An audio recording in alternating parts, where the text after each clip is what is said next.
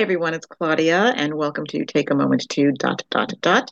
And that represents the new topic I bring to you each weekday that will hopefully inspire and encourage you to you know, pause and think about what I'm saying and maybe even give a new perspective to the way we think about things. Today is Take a Moment to Remember. Since it is July 4th and we are celebrating the birth of our nation, I thought it would be, you know, interesting to jog our memories as to remember how our country got founded and why we're even here.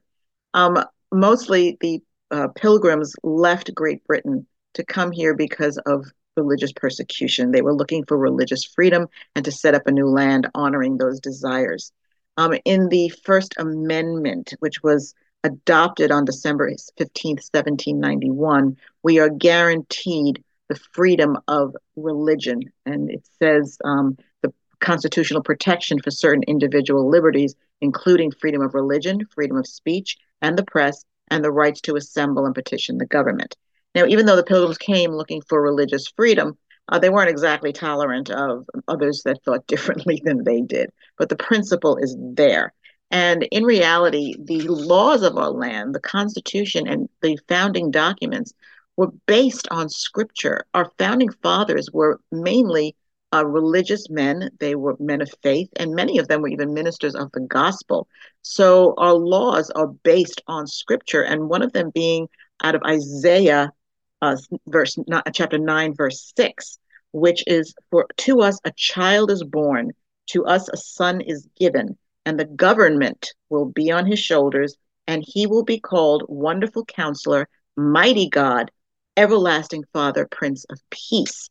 And that is Jesus Christ, who is the wonderful counselor, and the government is on his shoulders. So our laws were founded on Jesus Christ and the scriptures.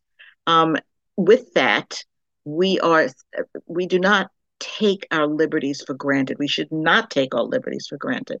We are citizens of this country. We have been given the rights to vote. We have been given the rights to be have our voices heard and to be part of this government. We shouldn't shirk our responsibilities and walk away and just not vote or do what we have the right to do. Um, and we have an, an, obligation to pray for our leaders, to pray for our country, uh, because as being citizens, that is our responsibility to be active and not just sit on the sidelines. But as we are citizens of the United States, in Jesus Christ, we are also citizens of heaven in Philippians 3:20, for our citizenship is in heaven, from which we also eagerly wait for the Savior, the Lord Jesus Christ.